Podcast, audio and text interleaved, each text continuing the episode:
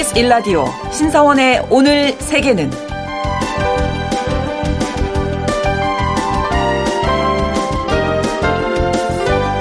안녕하십니까. 아나운서 신사원입니다.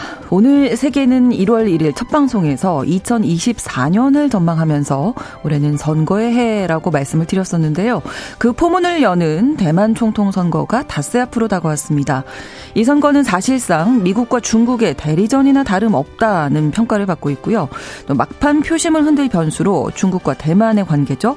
양안 관계가 주목받고 있습니다. 한편 20대와 30대 젊은 유권자층에서는 친중 성향도 친미 성향도 아닌 제3의 후보에 힘을 실어줄 것이다. 이런 예측 보도도 나오고 있는 상황인데요. 선거는 국민의 힘을 보여줄 수 있는 최고의 정치, 정치 행사죠. 대만인들이 이번 선거에서 어떤 뜻을 보여줄까 궁금한데요. 이번 주에는 아무래도 이 대만 선거에 주목하게 될 것 같습니다. 오늘 아침 전해진 국제사회 뉴스 잠시 후 오늘의 헤드라인 뉴스로 정리해드리고요. 통신원 취재 수첩에서는 대만 통신원 연결해서 총통 선거를 앞둔 대만 현지의 선거 분위기 알아보겠습니다. 그리고 글로벌 이슈에서는 얼마 전에 사망한 하마스의 알 아루리 어떤 인물인지 그리고 그의 죽음에 주목하는 이유는 무엇인지 자세히 알아보겠습니다. 1월 8일 월요일 KBS 일라디오 신성원의 오늘 세계는 시작합니다.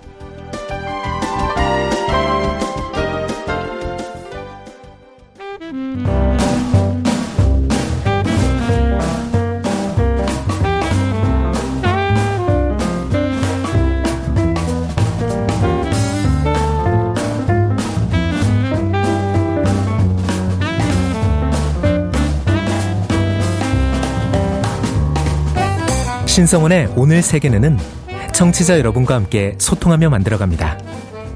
실시간으로 유튜브로 보실 수 있고요. 여러분의 의견도 기다립니다. 짧은 문자 50원, 긴 문자 100원이 드는 샵 9730. 라디오와 콩 앱으로 많은 의견 보내주십시오.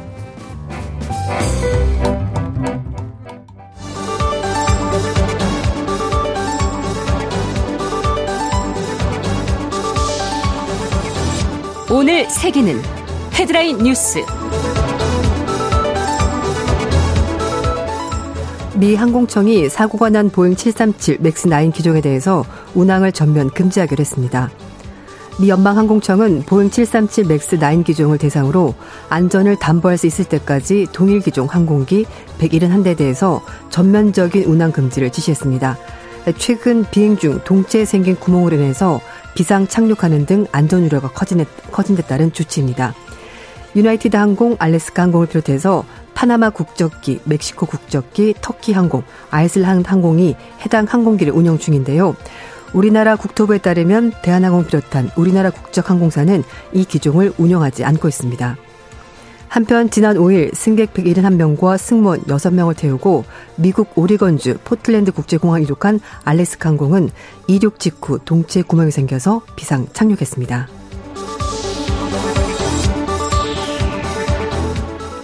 한파와 홍수로 유럽 곳곳이 물에 잠겼습니다. 북유럽은 25년 만에 기록적인 한파가 몰아쳤으며 서유럽은 홍수로 마을이 물이, 물에 잠겼습니다. 핀란드와 스웨덴 기온은 지난 1일부터 영하 40도까지 떨어지면서 올겨울 최저 기온을 기록했습니다. 스웨덴 일부 지역은 지난 3일 영하 43.6도를 기록하면서 25년 만에 1월 최저 기온을 경신했고요. 핀란드 지역에서는 영하 43.1도까지 기온이 떨어졌습니다.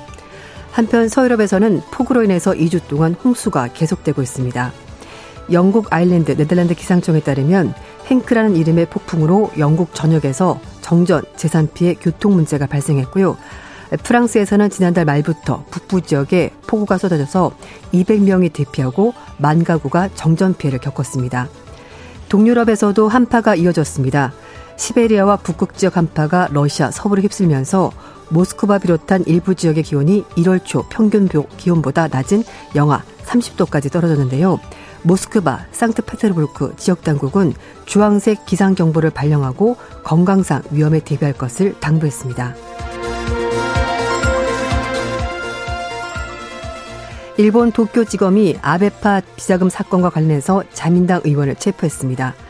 현재 시각으로 7일 자민당의 비자금 조성 의혹과 관련해서 이케다 요시타로 의원과 보조관을 어, 체포했다고 NHK 방송이 보도했는데요. 도쿄지검 특수부가 작년 12월에 착수한 이번 수사에서 이번 비자금 사건으로 현역 의원이 체포된 것은 이번이 처음입니다. 도쿄지검이 제기한 협의는 정치자금규정법 위반인데요. 아베파 소속 사선 의원인 이케다 의원은 정치자금 모금 행사 과정에서 개파로부터 넘겨받은 파티권 판매 자금 4,800만 원을 장부에 기재하지 않는 혐의를 받고 있습니다. 특수부는 자민당 내 아베파 등이 정치자금 모금 행사를 열면서 파티권을 할당량 이상 판매한 소속 의원들에게 초과분의 돈을 다시 넘겨주면서 이를 개파 정치자금 수집 보고서와 개인 의원 장부에 기재하지 않고 정치자금으로 남겨둔 혐의를 잡고 수사를 벌이고 있습니다.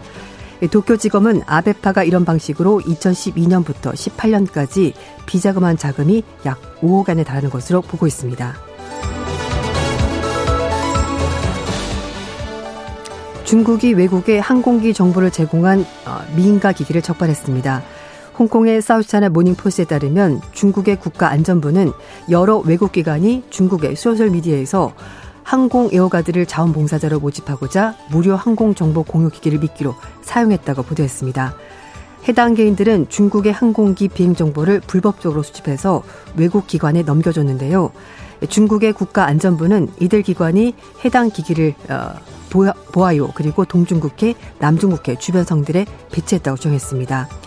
중국의 안전부는 이 기기들이 인근을 지나는 비행기들의 종류, 위치, 속도, 방향 같은 정보를 수집해서 외국 기관이 통제하는 컴퓨터에 전송했다고 설명했습니다. 앞서 중국은 2021년 10월 달에 국가 안보를 위협하는 이유로 세계적으로 널리 이용되고 있는 항공기 항로 추적 사이트 Flightradar 24를 차단했습니다. 방글라데시 총선에서 여당이 압승을 거뒀습니다. 현지 시각으로 7일 방글라데시 치러진 총선에서 야당들이 폭력과 부정선거를 이유로 선거를 보이콧한 가운데 여당인 아와미 연맹의 국회 여당인 아와미 연맹이 국회 의석 과반수를 차지하는 압승을 거뒀다고 선거관리위원회가 밝혔습니다. 여당의 승리로 쉐이크 하시나 총리가 네 번째 연임이 가능해졌는데요. 1996년 처음 총리에 오른 데 이어 2009년, 2014년, 2018년 선거에서 연속적으로 승리해서 3연임에 성공했고 이제 다섯 번째 임기를 시작할 것으로 보입니다. 이번 선거를 앞두고 당국은 대대적인 야권 탄압을 실시한 것으로 알려졌습니다. 그리스가 알렉산더 대왕의 왕궁터를 16년간의 복원 작업 끝에 마무리하고 재개장했습니다. 지난 5일 그리스 북부 베르기니 지역에서 고대 마케도니아 왕국 유적지가 다시 문을 열었는데요. 베르기나는 기원전 4세기 페르시아 제국을 멸망시키고 동방 원정에 나서 인도의 인더스강 유역을 유역까지 세를 확장해서 대왕칭을 얻은 알렉산더 대왕이 즉위했던 곳입니다. 알렉산더 대왕은 페르시아와 이집트를 차지하고 점령지마다 자신의 이름을 딴 도시 알렉산디아를 세웠습니다. 이 유적지는 기원전 2세기 로마에서 파괴된 이후에 오랫동안 채석장으로 사용되다가 1970년대에 발굴됐습니다. 그리스는 이곳의 역사적 가치와 규모 등을 고려해서 대대적인 복원 작업을 필요하다고 보고 2007년 문을 닫은 뒤 복원 작업에 들어갔습니다. KBS 라디오 신성원의 오늘 세계는 오늘의 헤드라인 뉴스로 시작했습니다. 외신 캐스터 주윤주 씨가 수고를 해주셨고요. 네. 목 상태가 좋지 않으신데 너무 네. 고생하셨습니다. 그래도 많이 돌아온 것 같습니다. 예, 네. 지난주에 많이 힘들어하셨었는데. 네. 자, 이번에는 오늘의 키워드도 가지고 오셨거든요. 네. 첫 번째 키워드가 벌써 네 번째 방문이라고 네, 하셨어요. 그렇습니다. 이 정도 가려면은 진짜 친한 동맹국이 아니고서는 이렇게까지 자주 가지 않는데요. 왜냐면은 10월 달부터 지금까지 벌써 네 번째 방문. 그러면 짧은 기간 안에 많이 네, 갔네요. 맞습니다. 네. 바로 토니 블링컨 미 국무장관이 이스라엘과 하마스 확전을 막기 위해서 중동 셔틀 외교를 다시 시작했습니다. 음. 어, 이스라엘과 하마스 간의 전쟁 이후 벌써 네 번째 방문인데요. 네. 예, 블링컨 장관이 7일 날 유료는 방문해서 압둘라 국왕과 외무장관 만났다고 AP통신이 보도했습니다. 미국의 주요 중동 우방이면서 물론 중동의 아랍 국가 일원이기 때문에 이 팔레스타인 적극 지지하고 있는 요르단 굉장히 중요한 나라고요. 그래서 그렇죠. 결국은 이제 다시 한 번 더 방문하게 된 건데 다른 아랍 국가들과 함께 이번 전쟁을 끝내기 위해서 협조를 당부하고 있는 것으로 보입니다. 음. 블링컨 장관이 6일 날 이스탄불과 크레타 섬에서 각각 튀르키예 대통령, 그리스 총리와 회담했고요. 네. 엘도안 튀르키예 대통령은 이스라엘과 네타냐 총리를 아주 원색적으로 비난하고 있습니다. 블링컨 장관은 회담 후 있었던 기자회견에서 네. 그렇지만 튀르키예가 전후 가자 플랜에 대해서 좀 더 생산적인 역할을 해달라 이렇게 당부했습니다. 음. 어, 미 국무장관은 사이가 좋지 않은 나토 동맹들인 튀르키예 그리고 그리스가 좀 더 접촉을 많이 해서 뭔가 역할을 해줄 것으로 음. 기대하고 있고 옆에서 계속 격려를 하고 있는 건데요. 네. 블링컨 장관은 요르단 방문 이후에 카타르, 아랍에미리트를 방문하고 음, 그 다음날 사우디아라비아에서 건너가고요. 그리고 나서 그 다음에 이스라엘 넘어가게 됩니다. 음. 서한지구, 팔레스타인 자치정부, 이집트를 끝으로 해서 4차 셔틀 외교를 끝맺을 것으로 보이는데요. 오늘, 내일, 모레, 모레 수요일까지가 네, 이제 집중적으로. 음. 네. 이 블링컨 장관이 그 전쟁 발발하고 나서 바로 며칠 있다가 12일 날 10월 12일 날 처음으로 이스라엘 방문했고요. 음, 네. 11월 3일 두 번째 방문해서 그때도 요르단과 중동의 여러 국가들과 만나서 셔틀 외교를 음. 했었습니다. 네. 어, 지금 이스라엘과 북부 국경을 맞대고 있는 레바논의 헤스볼라 기입 등으로 전쟁이 확대되지 않도록 아랍 국가들 굉장히 노심초사하고 있고 그래서 하마스를 좀 제재할 수 있도록 아랍 국가들이 나서기를 미국이 기대하고 있습니다. 네. 어, 그리고 이제 11월 30일 날 방문했고 이제 이번이 네 번째 방문이 되는 거죠. 그 말씀하신 대로 중동의 다른 지역으로 이 전쟁이 확대되는 걸 막겠다. 미국이 네. 이렇게 강력하게 의지를 보이고 있는 거죠. 네, 맞습니다. 헤즈볼라는 시아파 종족인 이란의 지원 아래 지금 활동을 하고 있고요. 그러니까 네. 시아파 무장단체, 그러니까 무장 정파가 되는 것이고, 요르단, 이집트, 사우디 이런 나라들은 시아파를 반대하는 순위파 국가입니다. 음. 그러다 보니까 이란은 시리아, 이라크와 접하고 있지만 북아프리카 여러 나라를 포함한 아랍 22개 국가들에게는 들어가 있지 않은데요. 네. 어, 지금 가자 지구에서 전쟁을 벌이고 있는 하마스는 순위파에 속합니다. 음. 그런데 이스라엘이 이란을 최대 적으로 간주하고 있는 헤즈볼라와 아, 대접전을 벌이고 있기 때문에 헤즈볼라는 또 협력 관계를 맺고 있으니까 굉장히 좀 복잡한 상황이 된 겁니다. 네. 그래서 이제 블링컨 장관도 이번 4차 아, 중동 셔틀 외교에서도 확전 차단의 아랍과 도움이 아주 절실한 상황이고 음. 이스라엘의 가자 민간의 살상 제한 그리고 구호 대폭 확대로 이어지는 전략 변경을 거듭 요청할 것으로 보입니다. 일단 이번 전쟁이 끝나고 나서 가자 지구를 누가 어떻게 관리할지에 대해서 가자 플랜일지 얘기할 것으로 보이고요. 네. 아마 이 과정에서 이스라엘과도 마찰음이 발생할 가능성도 충분히 있다고 전문가들은 보고 있는데요. 어쨌든 모두의 목표는 전쟁을 어떻게 해서든지 빨리 끝낸다는 그렇죠. 것 같습니다. 그렇습니다. 음. 이렇게 지정학적 리스크가 있다 보니까 인플레이션이 재발한다. 네. 이제 두 번째 키워드인데요. 음, 그렇습니다. 뭐 올해 초에 2024년 전망하시면서 뭐 경제 얘기도 많이 하시고 하셨는데 네, 조금 인하될 것이다. 음. 뭐 금리가 네. 이런 얘기도 나왔었습니다만 쉽지 않겠어요? 네, 지금 말씀하신 것처럼 경제 전문가들도 그렇고 연방준비제도가 올해 이제 금리를 인하할 가능성이 있다라고 시사하긴 했습니다만 그러나 세계적인 경제 석학들은 네. 올해 다시 물가가 오를 수 있다라고 가능성 얘기하면서 음. 금리 인하 생각보다 빠를 수는 없을 것 같다 얘기를 하고 있습니다. 제가 앞에서도 말씀을 드렸습니다만 지금 중동에서 전쟁이 계속되고 있고 그렇죠. 러시아 우크라이나 전쟁도 지금 그렇죠. 장기화되는 상황이기 때문에 이런 네. 여러 가지 지정학적 리스크가 있기 때문에 이게 쉽지가 않을 음. 거라는 분석입니다. 특히 시장에서 이미 내년에 그러니까 올해가 되겠죠. 기준금리 인하에 대해서 과도하게 기대감을 얘기가 꽤 있었거든요. 네, 그렇죠. 네. 그러니까 이게 너무 시장에 빨리 많이 반영이 됐기 음. 때문에 그런 걸 염두에 둔다면은 어 지금 당장 금리나 가능성을 얘기하는 것은 어, 시기상조다라는 음. 얘기가 나오고 있습니다. 전 세계 경제학계 최대 행사인 2014년 전미 경제학회 연례총회가 5일부터 4일간 일정으로 6천여 명의 경제학적 참석 가운데 네. 미국 텍사스주에서 지금 열리고 있습니다. 어, 연방 공개시장위원회에서 금리 결정 투표를 가졌던 델러스 연방준비제도 은행의 로리 로건 총재가 이날 행사에 참석했는데요. 네.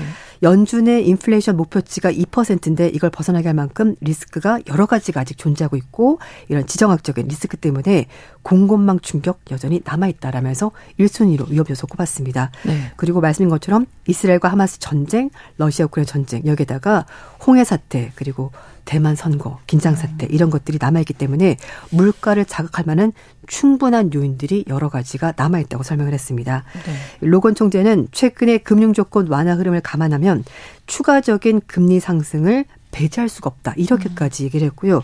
그러면서 작년 10월 달부터 미국의 장기 국제 금리 하락, 또 증시 상승을 보면 최근의 경제 데이터에 대한 시장 반응이 정상 수준을 훨씬 더 초과했다. 너무 기대가 크다. 이렇게 진단했습니다.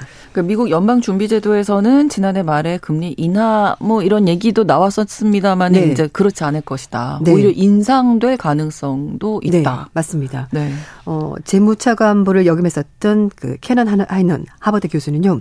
지금 눈덩이처럼 미국 부채가 계속 음, 음 뭐, 뭐 그렇죠. 뭐 지속하진 않겠지만 어쨌든 늘어날 가능성이 있고 재정 위기, 국가 신용 등급 강등 이런 것들이 발생할 가능성이 있다고 경고를 했고요. 네. 인공지능이 생산성을 개선시켜서 부채 증가 속도를 늦출 수는 있겠지만 문제를 해결할 수는 없다라고 어, 진단을 했습니다. 그래서 과감한 정책 전환 필요하다고 얘기를 했었고 네. 노벨 경제학상을 수상했었던 필립 디비그 워싱턴대 교수 역시 지금 국내 총생산과 부채가 동일한 규모라면 금리를 1%포인트 인상하게 되면 정부 비용 부담이 결국 1%포인트 늘어야 될 것이고, 음. 긴축 정책으로 정부 재정이 더욱더 취약해지고, 어, 미국 부채가 GDP 대비 120% 지금 현재 육박하고 있다라 설명했습니다. 어, 네. 그리고 또 하나, 미국 대선. 이건 뭐, 어딜 가나. 그렇죠. 모든 분야에 다 영향을 주고 있는데요. 네. 트럼프 전 대통령이 만약에 당선이 되면 이제는 무역 전쟁에 다시 한 번더 어. 대비를 해야 될 거라는 목소리가 나오고 있습니다. 네. 린다 골드버거 뉴욕 연방준비은행 수석 부총재는 트럼프 행정부 첫 2년 동안 무역 전쟁 위험을 노출시킨 기업들은 모두가 금융권에서 신용 축소를 겪었다면서 음.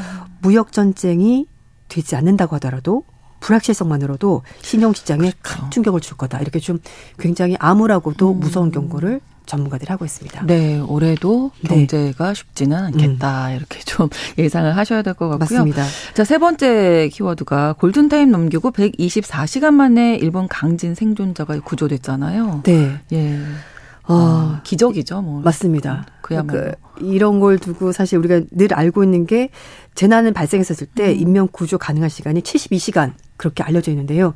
하지만 기적도 있고 늘 예외가 있었습니다. 그렇습니다. 무려 72시간에서 52시간을 더 넘긴 124시간 만에 아. 무려 90대 할머니가 아. 기적적으로 생활했습니다. 어, 교도통신이 보단 내용이고요. 일본 경찰이 6일 오후 8시 20분쯤 이시카와현 스즈시에서 무너진 주택에서 90대 여성을 구출했다고 발표를 했는데요. 음. 어, 이 무너진 주택 침대 위에서 발견이 됐다고 하고 네. 병원으로 이송이 됐는데 그런데 안타깝게도 함께 발견된 다른 40대 여성은 사망했다고 합니다. 아. 네. 생사가 갈린 그런 상황이었는데요. 아, 경찰 관계자에 따르면 구조했을 당시 한 명의 손을 만졌는데 네. 맥박도 있고 몸이 따뜻했는데 다른 한 사람은 전혀 음. 반응이 없었거든요. 아. 이 맥박이 있고 반응이 있었던 사람이 바로 90대 할머니였습니다. 아, 음, 그리고 골든타임을 넘긴 지난 4일에도 오후 어, 시각에 어, 붕괴된 2층짜리 주택에 갇혀 있었던 음. 80대 여성이 수색 작업을 벌인 소방대에서 발견이 돼서 구출된 바가 있습니다. 어, 새해 첫날 일본 이시카와현에서 규모 7.6의 강진이 발생했었고요. 어, 이 지역은 강진이 발생한 지 일주일째 되면서 지금 사망자가 130명이 육박하고 있고 네. 부상자 560명, 연락에 두려진 사람이 190명에 달하는데 문제는 지금 피해 지역에 최대 25cm 눈까지 내리면서 구조 작업. 아, 눈도 왔군요. 네. 피난 생활하는 아. 모두가 힘든 나날들을 지금 견디고 있습니다. 그렇습니다. 음. 우리가 아까 기적이라는 말씀을 나눴지만 어떤 경우에도 그래서 우리가 네. 포기하면 안 되는 이유가 아닌가. 그렇습니다. 싶습니다. 절대 희망을 버려서 안 될 것 같습니다. 그렇습니다. 음. 자, 다음이 다음 키워드가 악순환의 고리인데요. 방글라데시 총선 이야기군요. 네, 맞습니다. 네. 7일 날 방글라데시에서 총선이 있었습니다. 네. 야당에서는 폭력과 부정선거가 있었다면서 선거를 보이콧했습니다만 여당인 아와미 연맹이 결국 국회 과반 의석을 음. 차지하면서 압승을 거뒀는데요. 네. 말씀드린 것처럼 지금 현재 총리 쉐이크 하시나 총리가 2009년부터 선, 연임 성공하면서 지금 다섯 번째 임기를 시작할 것으로 보이는데 네. 이 방글라데시에서는 국회 의석 151석을 차지하면 여당 대표가 내각 구성할 권리를 갖게 되고요. 음. 어, 2009년 압도적인 승리로 정권을 차지했고 이후에서 계속, 계속 연속 집권. 집권하고 있습니다. 네. 어, 선거관리위원회는 선거 개표 결과를 계속 발표를 미루는데 전국의 TV 방송을 통해서 각종 매체들이 어, 집권 여당이 299석 가운데 216석을 차지해서 어. 압승을 거뒀다라고 그러네요. 이제 보도가 나왔습니다. 근데 이게 선거일 앞두고 폭탄 공격이 있었는데 그래도 이게 선거가 잘 치러졌나 봐요. 네. 선거를 앞두고 무려 18차례 폭탄 공격이 아, 있었는데요. 아, 선거 당일은 선거가 평온하게 치러졌다고 어, 합니다. 다행이네요. 어, 그래서 선거 선관위에 따르면은 37개 지역에서 폭탄 폭력 사태가 있었고 다섯 명 체포됐다고 하는데요. 심지어 수도 다카에 있는 투표소 인근에서는 사제 폭탄 터져서 네 명이 다치기가 했습니다. 음. 그래서 야당에서는 야권 탄압 속에서 정부가 결국 선거를 치른 것이라면서 강력히 반발했는데요. 네. 어, 경찰이 선거를 몇 달 앞두고 야당 지도대에서 체포에 나섰고 국제 인권 단체 Human Rights 어, Rights Watch에서는 야권 지도자, 당원 등 최소 만 명이 체포됐다고 밝혔습니다. 음. 어, 2만 명 이상의 야권 지도자가 체포됐다, 뭐 당원도 체포됐다 이런 주장까지 있는데 제1야당인 방글라데시 민족당 이끄는 칼레다 지아 전 총리는 방글라데시 유권자들이 정부의 일방적인 폭력 부정 선거를 거부했다면서 이번 선거 결과 절대 받아들일 수 없다라고 해라고 했습니다. 네. 야당은 결국 하시나 총리가 나라를 이끄는 일당 독재 국가가 바로 지금 방글라데시 현실이라면서 어, 시민 사회에게 지금 입을 틀어막고 철권 통치를 이어가는 음. 것이다. 이렇게라고 했습니다.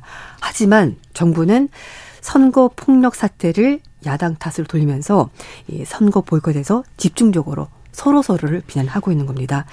이 방글라데시 역사상 최장수 총리로 기록될 76살의 하시나 총리는 경제난과 정치적 극한 대립 상황에서 최악의 조건 속에서 결국 방글라데시를 이끌게 됐다라고 메신지를 보고 있는데 네. 전 현직 두 여성 총리는 오랜 세월의 대립과 경쟁을 계속하면서 양측 간의 증오 원한이 점점 점점 아. 커지고 있고 정치는 이제 서로 돌아갈 수 없는 길까지 왔고요. 그러네요. 그래서 일부에서는 이런 상황에서 선거를 계속 치르는 것이 맞냐라는 회의론까지 나오고 있습니다. 그러니까요. 이런 상황이면 이제 국민들만 너무 힘들어지는 네. 건데 좀 빨리 정상화가 돼야 하겠습니다. 오늘의 헤드라인 뉴스 그리고 키워드까지 외신 캐스터 조윤주 씨와 함께했습니다. 고맙습니다. 네, 감사합니다. KBS 일라디오 신성원의 오늘 세계는 1부 마무리하고 2부에서 통신원 취재 수첩으로 이어가겠습니다. 11시 30분부터 일부 지역에서는 해당 지역 방송 보내드리고요. 노래 전해드립니다. 에드시런의 Perfect 함께 듣겠습니다. Darling, just dive right in. Ladies and gentlemen. 국제사회의 다양한 뉴스를 한눈에 KBS 1라디오 신성원의 오늘 세계는 세계를 바로 보는 최소한의 투자입니다. KBS 라디오 신성원의 오늘 세계는 2부 찰리포스의 Left and Right로 문을 열었습니다. 오늘 세계는 청취자 여러분과 함께 소통하며 만들어갑니다. 실시간으로 유튜브 통해서 생방송 장면들 보실 수 있고요. 여러분의 의견도 기다리고 있습니다. 짧은 문자 50원, 긴 문자 100원이 드는 샵 9730, 우물정 9730번 누르시고 의견 보내실 수 있고요. 또 라디오 콩 앱으로도 많이 참여해 주시기 바랍니다.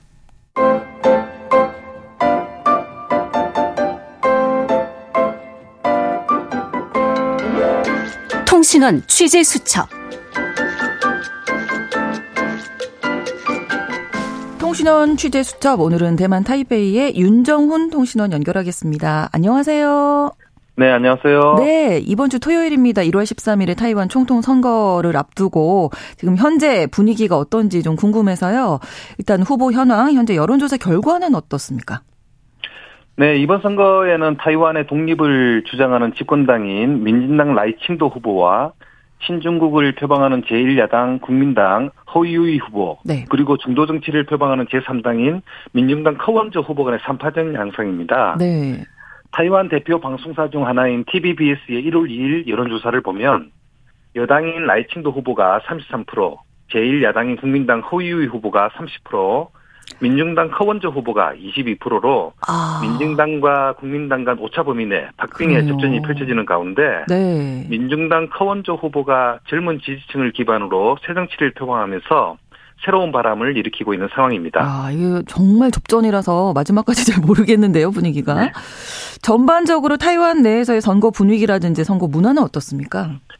네, 혼전 속에서 박빙으로 진행되는 상황이다 보니 네. 상대방에 대한 비방과 공격으로 음. 얼룩져가는 모습이 만연한데요. 네. 특히 세 후보가 모두 부동산 논란에 휩싸여 있으면서 아. 이 논란이 어떤 식으로 흘러가느냐도 선거판을 결정지을 주요 이슈 중 하나로 대두되고 있는 상황입니다. 네. 타이완 총통 선거는 청년 선거다라고 할 정도로 역대 타이완 총통 선거를 회고해 보면 젊은 층의 표심이 결과를 결정짓는 경우가 많았다는 분석이 일반적인데요. 네, 네. 2016년 대선 땐 한국 걸그룹 트와이스 타이완 멤버인 쯔위. 네, 맞아요. 2020년 대선 땐 홍콩 민주화 시위가 있었는데요. 네. 이때 모두 타이완 청년층들의 반중국 정서로 인한 몰표로 대선 결과를 결정지었다는 평가입니다. 이번엔 민진당을 지지하던 청년층의 많은 표심이 중도 정치를 표방하는 민중당 커원저 후보를 지지하는 양상입니다. 네. 8년간의 반복되는 안보파리에 지친 청년층이 양극화되어가는 경제와 부동산 문제를 타개하기 위해 민중당의 신정치를 지지한다는 음. 여론조사가 나오고 있는 상황입니다. 네. 자, 그러다 보니 이제 청년층을 공략하기 위한 독특한 선거운동 방식도 등장했다고요? 네, 이번에 젊은 청년층의 선거운동 방식도 과감하고 참신한 아이디어가 각종 매체를 통해 소개되어지면서 관심이 올라가고 있는데요. 네.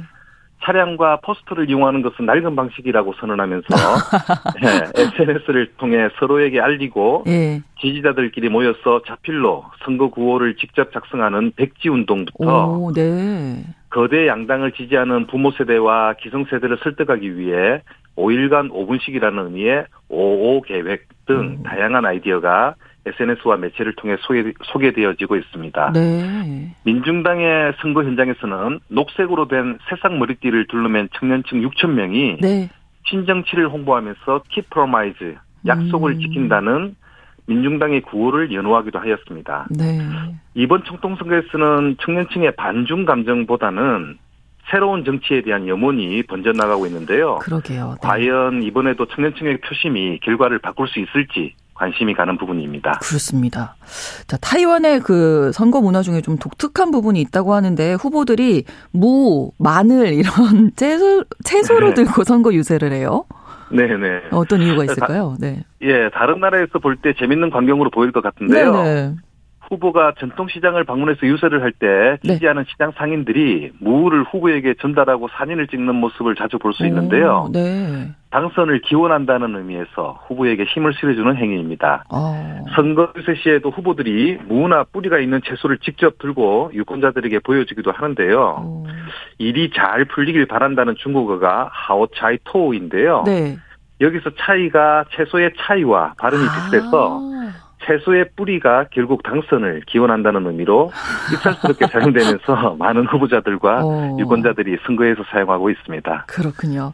어쨌든 뭐 이번 한 주는 막바지 선거 운동이 대만에서는 또 대단할 것 같은데 어, 어떻게 또 결과로 이어질지도 궁금합니다. 오늘 소식 전해주셔서 감사합니다. 네, 감사합니다. 대만 타이페이 윤정훈 통신원이었습니다.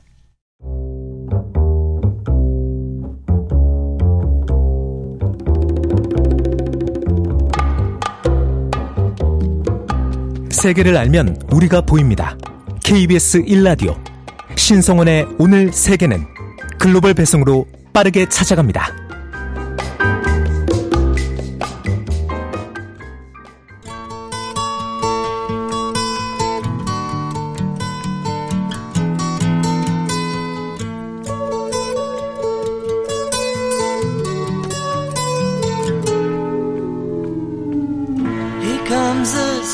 2024년 신년 벽두부터 이스라엘 하마스 전쟁을 중심으로 한 중동 지역 상황이 갈수록 거칠어지고 있습니다. 특히 최근 이스라엘이 인접국이죠. 레바논 수도 외곽에 있는 하마스 시설을 공격해서 파장이 커지고 있는 상황인데요. 이번 사건으로 반 이스라엘 세력이 결집하면서 또 확전 가능성에 대한 우려까지 나오고 있습니다. 오늘은 글로벌 이슈 시간 이번 공격으로 사망한 것으로 알려진 이 하마스 핵심 인사가 과연 누구인지 그의 죽음이 왜 중동 정세에 이 중대한 변수로 대두되고 있는지 등 집중적으로 좀 살펴보도록 하겠습니다. 오늘은 오혜리 국제 전문 기자와 함께하겠습니다. 어서 오세요. 네, 안녕하세요. 네, 먼저 이스라엘의 레바논의 이 하마스 시설 공격 작전 언제 어떻게 진행되는지 먼저 좀 정리해 주실까요? 예, 지난 2일이었죠. 저녁 6시쯤 레바논 수도 베이루트 남쪽 외곽 지역에서 갑자기 무인 드론 공격이 벌어졌습니다. 공공 벽편은 그 외관상으로 봤을 때는 평범해 보이는 한 건물이었는데요. 네. 이 공격으로 그 안에 있었던 하마스 정치국 2인자이자 전체 서열 3위인 살레흐 알 아룰이라고 한 사람 비롯해서 네. 하마스 수뇌부 6명이 사망을 했습니다. 외신들의 보도를 어, 살펴보면은 이 공격이 있기 전까지는 그 인근 주민들은 그 건물 안에 하마스 어. 사무소가 있다는 걸 전혀 몰랐다고 합니다. 네. 예, 이스라엘 측에서는 이 공격 작전을 자신들이 자기들이 했다라고 뭐 인정도 하지도 않고 또 부정도 하지도 않고 이런 태도를 보이고 있습니다. 네. 하지만 뭐 언론들이라든지 아니면 미국 정부 당국 역시 예, 미국이 아그 음. 이스라엘이, 이스라엘이 벌인 일이라는 걸 뭐 확신하는 분위기죠. 네. 에, 그 레바논은 이스라엘 북쪽에 있는 나라입니다. 그 무장 정파 헤즈볼라 거점이 있는 공격 이 국경 지역에서 늘 이제 분쟁이 벌어지고 있는데요. 그렇죠. 그래도 이스라엘 하마스 전쟁이 벌어진 이후에 뭐 수도 베이루트 까지 이스라엘을 공격하긴 이번 처음이고요. 그렇군요. 또 하마스 어. 최고위급 인사들을 뭐 가자지구나 뭐 이런데 아니 바깥의 제3국가에서 이렇게 공격을 해가지고 네. 사방 저기 목숨을 빼앗기는 이번이 처음이라고 합니다. 그 사실은 다른 나라의 수도를 공격하는 건 예. 어떻게 보면 뭐 선전포고로 느껴질 수도 음, 있잖아요. 네. 레바논 분위기는 어떻습니까? 지난 4일에 이 살레르 알 아루이의 장례식이 있었습니다. 그 네. 영상을 보니까 약 뭐 수천 명 정도의 그 시민들이 참여를 했고 네. 또이 고인의 사진, 팔레스타인 국 기, 뭐, 뭐, 하마스 깃발 이런 것들을 흔들면서 아주 경황되게 된 분위기였습니다. 음. 네. 그 레바논과 이스라엘은 뭐 사실 여러 차례 전쟁을 벌인 적도 있고 그렇죠. 또 1970년대 80년대 레바논에서 내전이 일어났을 때 음. 이스라엘이 침략을 하고 이제 개- 개입을 해가지고 변쟁을 벌였다가 네. 사실은 뭐 별다른 목표를 달성하지 못하고 이제 음. 이 뭐 후퇴한 적이 있었고요. 네. 탈군한 적이 있었고요. 네, 그 네. 2006년에도 뭐 비슷한 일이 있었습니다. 음.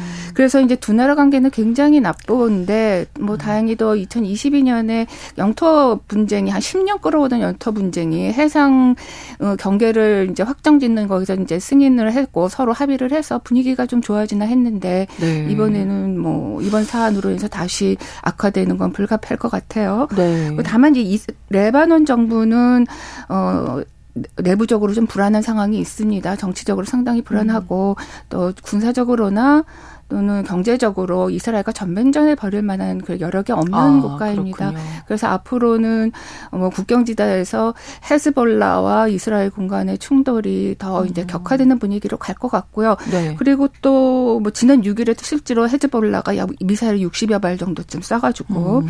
이스라엘 공군지지를 겨- 어, 뭐 공격한 적도 있었습니다. 네, 아무튼 이쪽 분위기 지금 좋지 않은데 주변 국가들 움직임은 어떻습니까? 예, 아마 가장 경황된 분위기, 뭐 반응을 보이고 있는 건 역시 이란이죠. 이란이 그, 뭐 지금 중동 사태에서 가장 핵심적인 키를 갖고 있다. 뭐 확전의 네. 가능성을 가장 높이고 있는 국가 결정할 국가다라고 지목을 받고 있는데요. 네. 어, 이 사건이 벌어진 이후에 이거를 뭐, 그 주권과 영토를 침해한 뭐 사건이다, 또 암살이다 이렇게 어, 규정하면서 전 세계적으로 이제 반시온주의 이 저항이 더 격화될 거다라고 주장을 했습니다.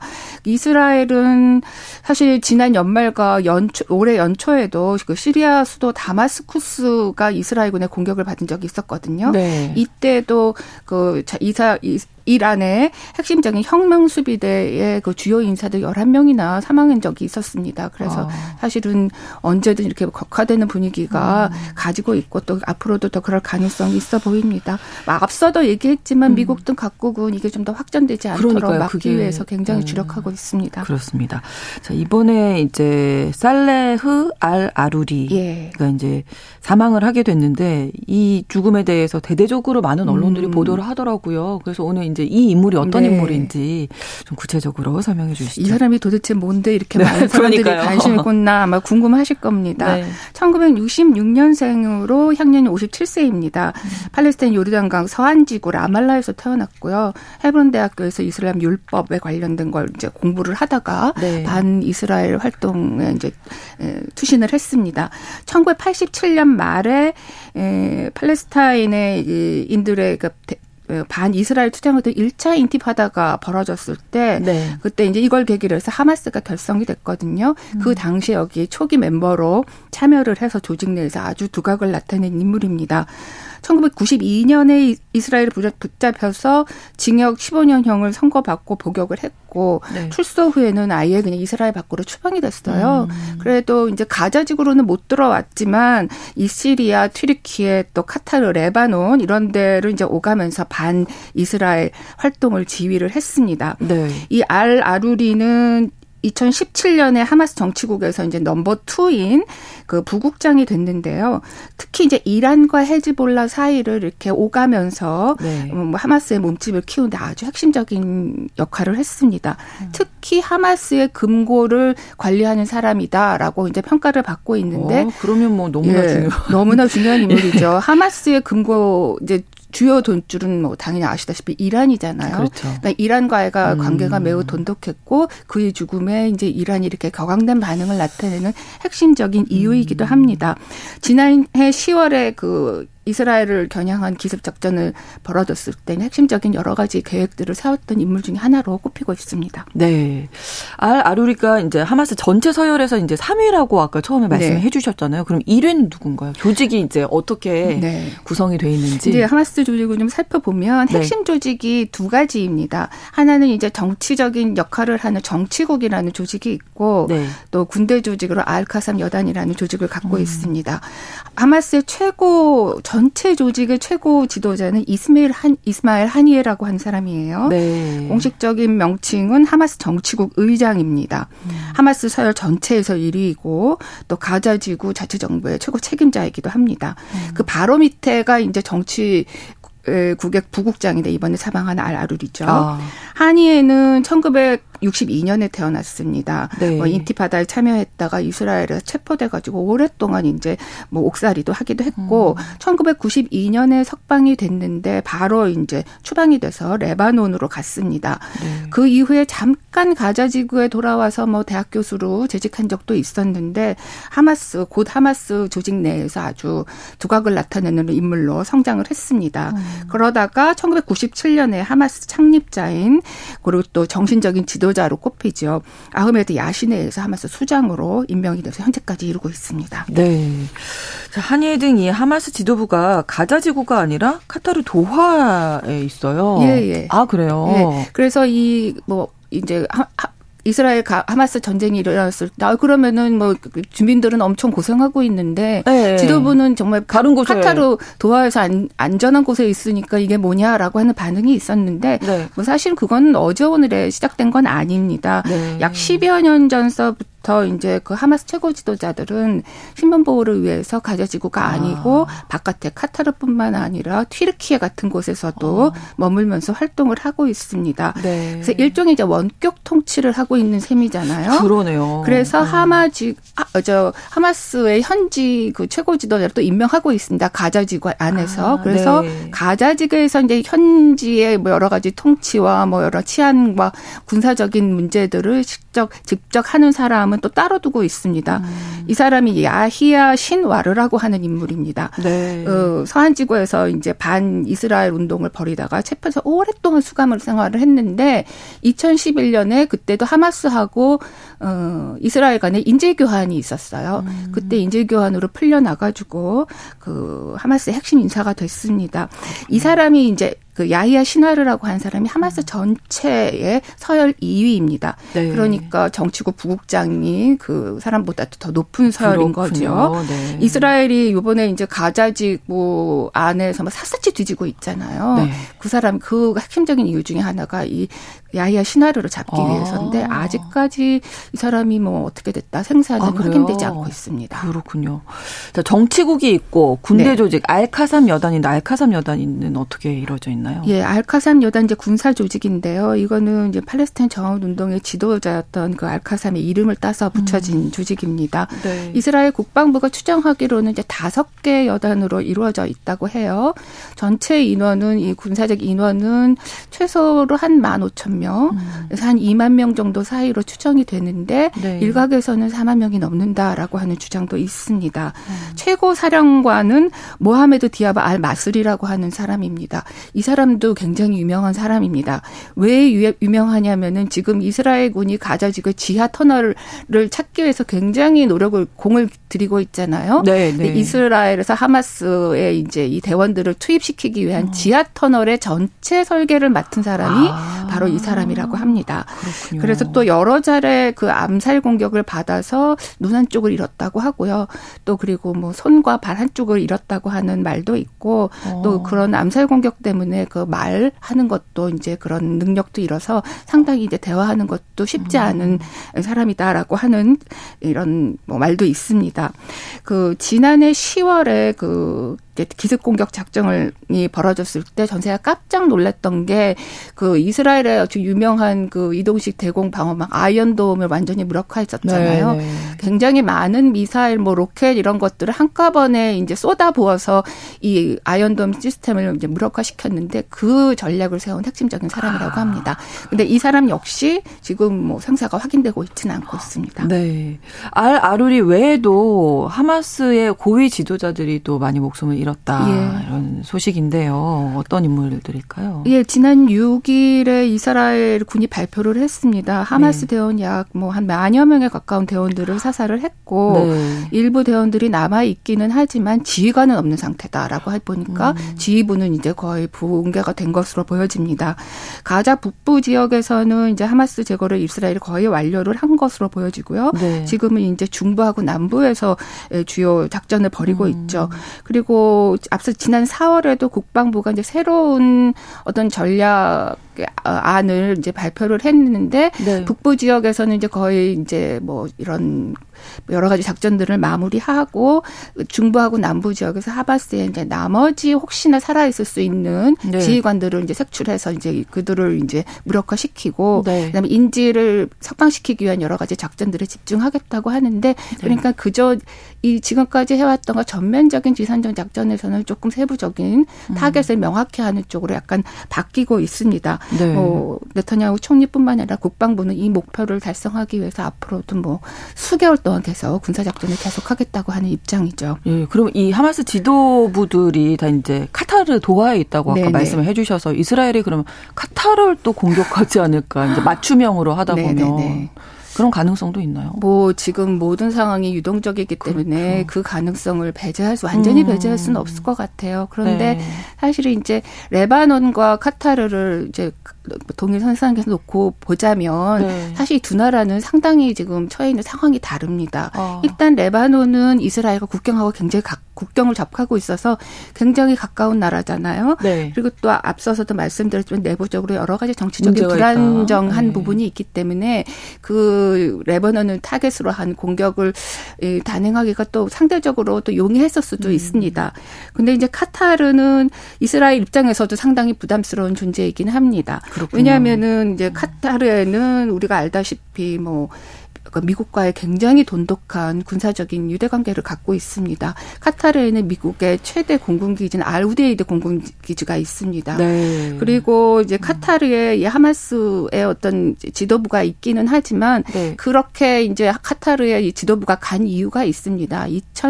2012년이었는데 네. 그때 미국 정부가 직접 그 하마스 지도부에 대해서 우리 좀 대화를 하자. 근데 아. 가자 지구에만 있으면 대화하기가 쉽지가 않으니까 좀 어떻게 채 채널을 카타르에다 두자라고 하는 제안으로 이걸 받아들여서 지도부가 네. 그쪽에다가 어떤 사무실을 낸 것이거든요. 아. 그리고 또 카타르는 음, 그동안의 인질 협상에서도 굉장히 중요한 마크 채널 역할을 했고요. 음. 그동안에도 가자지구에 상당히 많은 돈을 지원을 했습니다. 물자를 많이 지원을 했는데 네. 이렇게 보자면은 어, 이스라엘 입장에서도 카타르를 배려도 하고 또 카타르와 또 뭐 미국과의 관계도 배려하고 이렇게 된다면은 직접적으로 뭐, 뭐 레바논에서 했던 식으로 공개적으로 네, 공습 네, 작전을 네, 벌리는 건 어. 상당히 부담스러울 것으로 보여집니다. 네. 튀르키예에도 이제 지도부 인사들이 있다고 했는데 튀르키 역시도 비슷한 것 같아요. 네. 이미 에르도안 어, 대통령이 뭐 자국 내에서 인질 뭐 음. 어떤 뭐 암살 작전을 네, 네, 네. 뭐 가만히 있지 않겠다라고 음. 아주 강경한 자세를 표했습니다. 그래서 지금 상황으로 보자면은 그뭐 어떤 그뭐 카타르나 이런 곳들을 직접 공격하는 것은 조금 피하면서 네. 레바논과 그 접경 지역에서 음. 그친 이 사람 아, 친그 이란 세력인 이 헤즈볼라하고 교전이 조금 더 격화되는 분위기가 더 강화되지 않을까라고 생각을 해봅니다. 네. 자, 오늘 글로벌 이슈에서는 위기의 중동 지역에서 아주 중요한 인물이었죠. 알 아루리 그리고 하마스 조직에 대해서 알아봤습니다. 오애리 국제 전문 기자와 함께했습니다. 오늘 말씀 고맙습니다. 네, 감사합니다. 오늘 마무리하면서 스팅의 노래 Desert Rose 전해드립니다. KBS 일라디오 신성원의 오늘 세계는 내일 다시 뵙겠습니다. 고맙습니다.